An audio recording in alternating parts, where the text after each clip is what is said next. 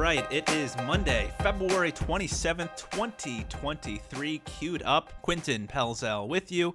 For the next 20 minutes or so, we'll see how it goes. Got a lot to talk about, as always. When is there not a lot to talk about? But I really do appreciate making me part of your day.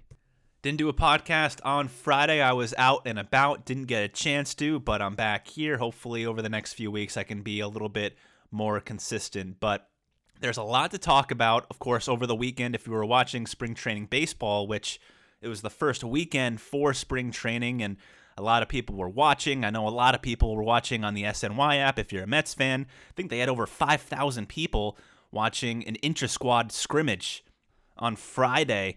They had 5,000 people just streaming on YouTube and watching it. Incredible numbers. A lot of people are excited about baseball being back, and of course, the Mets with high expectations, the Yankees with high expectations. So we'll see how it goes. And the Mets, they did play today. I think they lost to the Cardinals. Doesn't really matter. At this point, after the first, I would say four or five games, I'll give it the first week actually. After the first week of spring training, everyone's just like, get me to the regular season, get me to the end of March. And that is when the regular season starts. And I think the players, kind of have that same sentiment too. Once they get their timing down, like for hitters, like Pete Alonso, once he gets his timing down and once he starts hitting some home runs, which he did do actually on Friday night in his first game, I guess, in spring training, he went three for three with a home run. But once they start to really get their timing down, once they feel like they're ready to go, they don't want to be there anymore. As nice as the weather is, they want to get the season started, and the fans do as well. So hopefully baseball season it is right around the corner but it's going to take some time. About 31 days i heard on sports radio this morning. 31 days until the regular season. But if you were watching baseball or if you were watching sports center or any major news outlet they made the point of the pitch clock. And if you didn't know there was a lot of rule changes this offseason from the bases getting bigger from the banning the shift, from um, also implementing a pitch clock, which we did see for the first time, or at least most of us fans saw for the first time over the weekend. And at first, when I first heard about implementing the pitch clock, I didn't really like it because I really don't like change. Honestly, I'm one of those, I kind of go against the gradient in terms of being more old school, even though I am pretty young, pretty new to the game. But I do like old fashioned baseball, no DH, no pitch clock, no nothing. Just keep it the way it was. But I got to say, I do like the pitch clock, and I know a lot of people do like the pitch clock. Spring training games last year took over three hours to complete. This year, granted, it is only three games, so it's a small sample size, but these games are getting done in 2 hours and 38 minutes. You cannot tell me that you hate the pitch clock after that. I mean, going from over three hours to completing a game in two hours and 38 minutes. I mean, that is absolutely incredible. And it's the same amount of pitches, the same amount of swings, the same amount of everything, except in a much smaller time span. And I think it's great for the game. I think it's great for people that say that baseball just takes too long or it's too boring or nothing happens. There's going to be more action in a less amount of time. And I think that is really good for the game of baseball. If you don't like it, I'm sorry. It's going to be around for a while. I think the overall impression of the pitch clock has been positive. And I think because of that, MLB is going to keep it around. It's going to be here and you just got to deal with it. At first, I thought that it was going to favor the pitcher immensely, and I think it still does, but I'm taking a look at these spring training scores. Like, they're scoring some runs, especially early on in spring training when pitchers are supposed to be way ahead of hitters. But it's not like that. And Max Scherzer came out a couple days ago and said that he has a lot of the control of the game, and that is true. But for the hitters, they just need to adjust, and I think they will. I think it's going to be overall really good for the game of baseball. And if you think about it, all the other regular season games in pro sports take about two hours and 30 minutes. That is the gold standard of time for a regular season game. If you look at an NBA basketball game, two hours, 38 minutes for Knicks Nets to play. If you look at an NHL game, two hours, 30 minutes for um, you know the Rangers or the Islanders or the Devils to play. And for baseball, it is three hours if you're lucky. Three hours would be a quick game last year or over the past, I would say, decade or two. If it got done in three hours, these guys were flying. And it never used to be like that. I didn't grow up in the 80s or the 90s, but all I can do is just look back at the game logs to see how long these games took when Tom Seaver was pitching and when Doc Gooden was pitching and all the great pitchers for the Mets. They were all pitching in games that took just over two hours. It was two hours, 10 minutes, two hours, 15 minutes. But over the past, I would say, 30 years, we have seen an evolution of these hitters just getting so comfortable in the box. Derek Jeter comes to mind, Alex Rodriguez comes to mind, taking a pitch, stepping out, adjusting the batting gloves, adjusting the arm guard, adjusting your shin guard, kicking your cleats, kicking your bat, swinging the bat a few times, and then finally getting back in the box a minute and 30 seconds later. And that adds up. You do that five or six times in at bat, I mean, there's your 25, 30 minutes that you're cutting down by implementing this pitch clock. And for everybody saying, keep the game the same, keep the game the same. And that was what I was saying too. But then I realized, I mean, the game was under two hours and 30 minutes back 30, 40 years ago.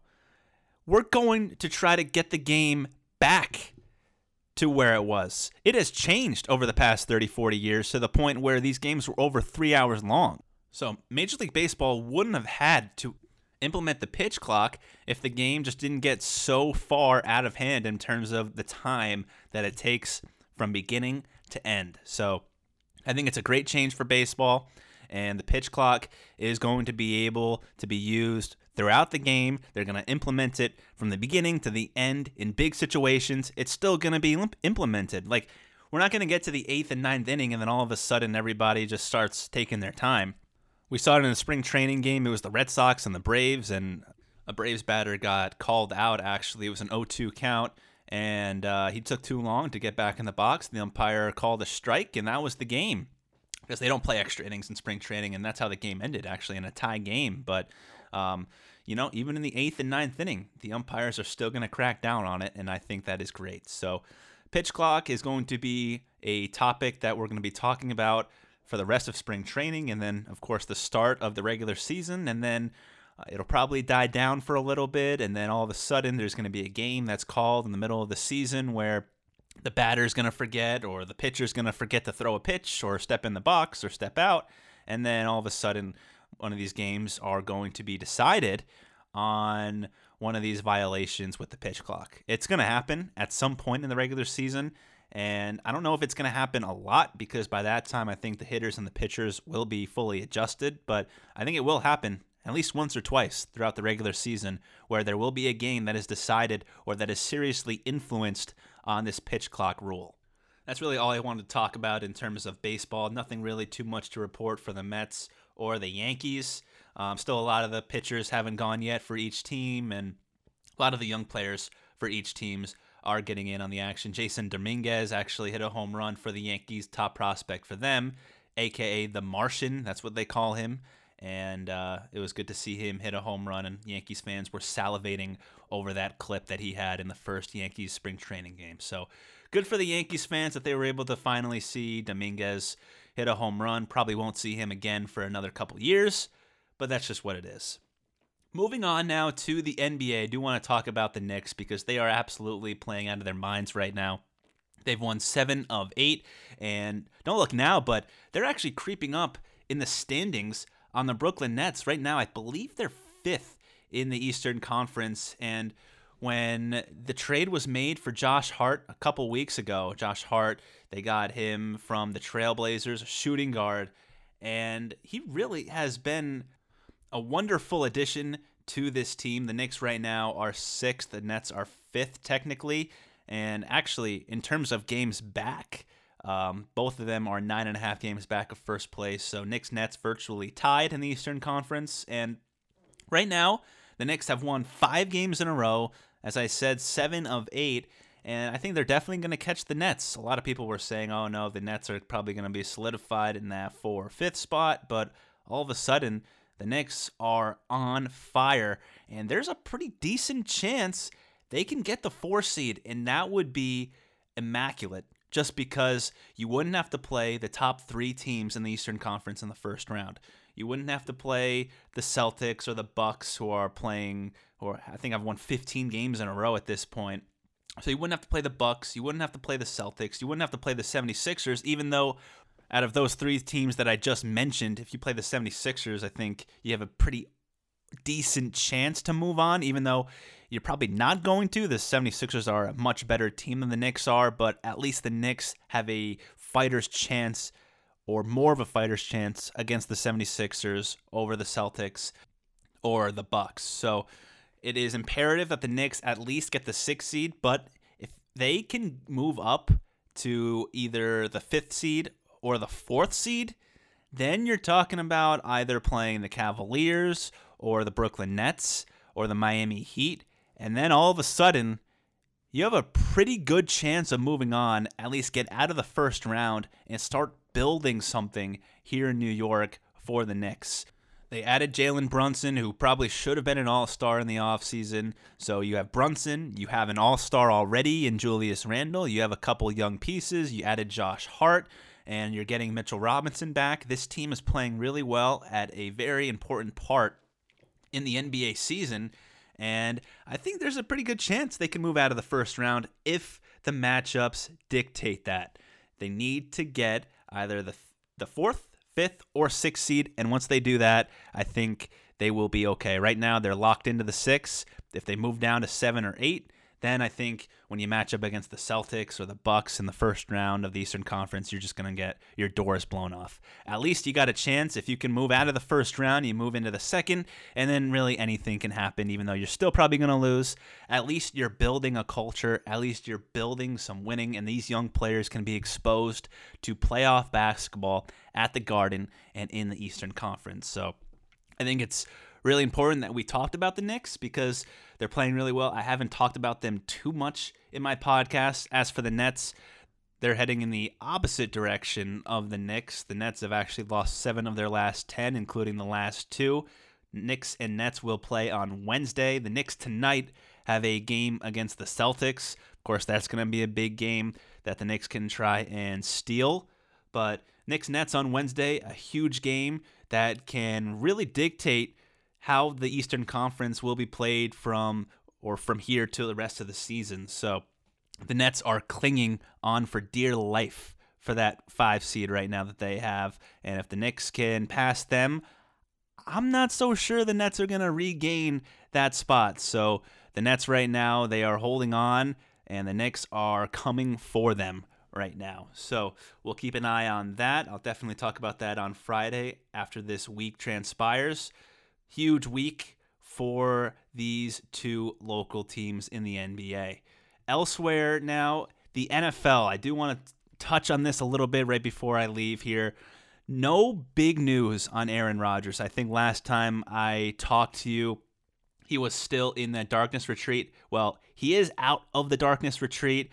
The owner of the place that Aaron Rodgers was staying at, he came out on social media and I guess did this big thing. Rodgers didn't really like that but it doesn't really matter. So he is out. We still do not have an update.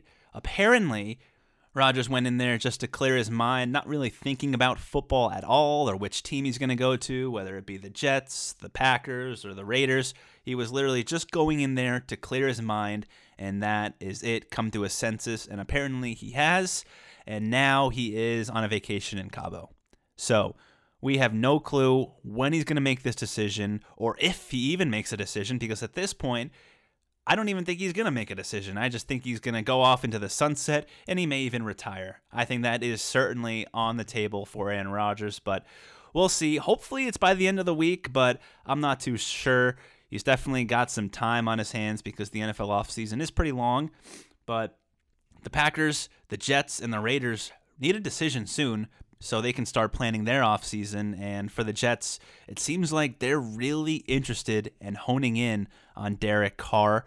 That does not intrigue me at all. If you've listened to my past podcasts, You've heard me and my opinions about Derek Carr. I just don't think that Carr and the Jets would be a great fit just because it moves the Jets to a playoff team for sure. I cannot debate that. Derek Carr over whatever alternative that's on the team right now is better. 100%. No questions asked. Derek Carr is better than Zach Wilson, Mike White, and whoever else the Jets have on their practice squad. But what is what's the end game here for the Jets? Is it just to get into the playoffs or is it to actually win a championship? Because if it's to win a championship, you want to put all your chips all in and try to get Aaron Rodgers. If you get Derek Carr, you move from a seven win team to a 10 win team, and then you get your doors blown off by uh, the Bengals, the Bills, or the Chiefs. That's it. Simple as that. Derek Carr is just not going to elevate the Jets that much. Now, Aaron Rodgers, that's a different story. You got probably a one or two year span with Rodgers, and you can win a championship in that span. 100%. You're on the same level with Aaron Rodgers as the Chiefs, the Bengals, and the Bills. That is it. Simple as that. I want Aaron Rodgers, and I will not settle for Derek Carr. One last story in the NFL Eric Bieniemy, who was given a lot of credit for the Chiefs' offense throughout the Patrick Mahomes era over the last five or six years, however many years that he was with the Chiefs. He did accept an offensive coordinator job with the Washington Commanders. So good for Eric Bieniemy that he was able to get out of the shadow of Andy Reid and move to his own offense, have his own team, and be in full control of whatever happens on the offense. I think a lot of people, when the Chiefs were having success, they gave a ton of credit to Andy Reid. They gave a little bit to Eric Bieniemy, and then of course Patrick Mahomes is a wizard. But a lot of the credit and the play calling went to Andy Reid. So now Bieniemy gets to run his own offense. And if the Commanders have any sort of success, or the Commanders make the playoffs and do really well with Taylor Heinicke or whoever they have, by the way, the Commanders did just release Carson Wentz today. So it will not be Carson Wentz as the quarterback for Eric Bieniemy, but maybe Taylor Heinicke, maybe someone else, whoever it is. If the Commanders are a really good offense or a top five offense, then we know that Bieniemy at least had a decent sized role in the Chiefs' success. But Bieniemy now, he can parlay this into a head coaching job in a few years. A lot of people, a lot of people in the media and Sports Center and all the talk shows are like, why hasn't Bieniemy gotten a job? Especially going back three years ago, he was a hot coaching candidate, never got a job. Two years ago, same thing, never got a job. Last year, never got a job. Now he gets does this lateral move to the Washington Commanders, still the offensive coordinator. I guess he's the assistant coach now, or the assistant head coach, which technically it is a move up, but it's still the same position. You're still the offensive coordinator. You're calling the plays, but you're still the offensive coordinator. But if he can turn this offense, which has been very average over the past few years, and if he can turn this offense into an elite offense, then I think we have something here with Bieniemy, and he will definitely get a head coaching job if he can turn the Commanders' offense into, I would say, a top five, maybe even top ten offense. Top ten offense would be pretty magical if Bieniemy can do that, especially with Taylor Heinicke, who no one even ever heard of until last year two years ago. So I think it's a nice challenge for Bieniemy. Of course, you're in this profession, you want the challenge, you're very competitive, and I'm sure Bieniemy thinks that he can take the Commanders to the Super Bowl. So, and if that happens, forget it. I mean, he's going to be the head coach for sure, someplace, whether it's in Washington or somewhere else when Ron Rivera retires. Doesn't matter. He will get a head coaching job if he has really good success for the Commanders. And if he doesn't, I think he's still got a pretty good chance because a lot of people view the Commanders as an organization that is very toxic and not very functional. And a lot of people are probably just going to say, you know what? That's just a terrible situation, no win situation for Bieniemy, and uh, you know we'll cut him some slack and give him another chance somewhere else. So that'll be something to keep an eye on as we get to next season. That'll do it for me on this Monday podcast. Thank you so much for listening. I will be back on Friday to recap everything that happened this week. Until then, have a safe, healthy week, and I'll talk to you on Friday.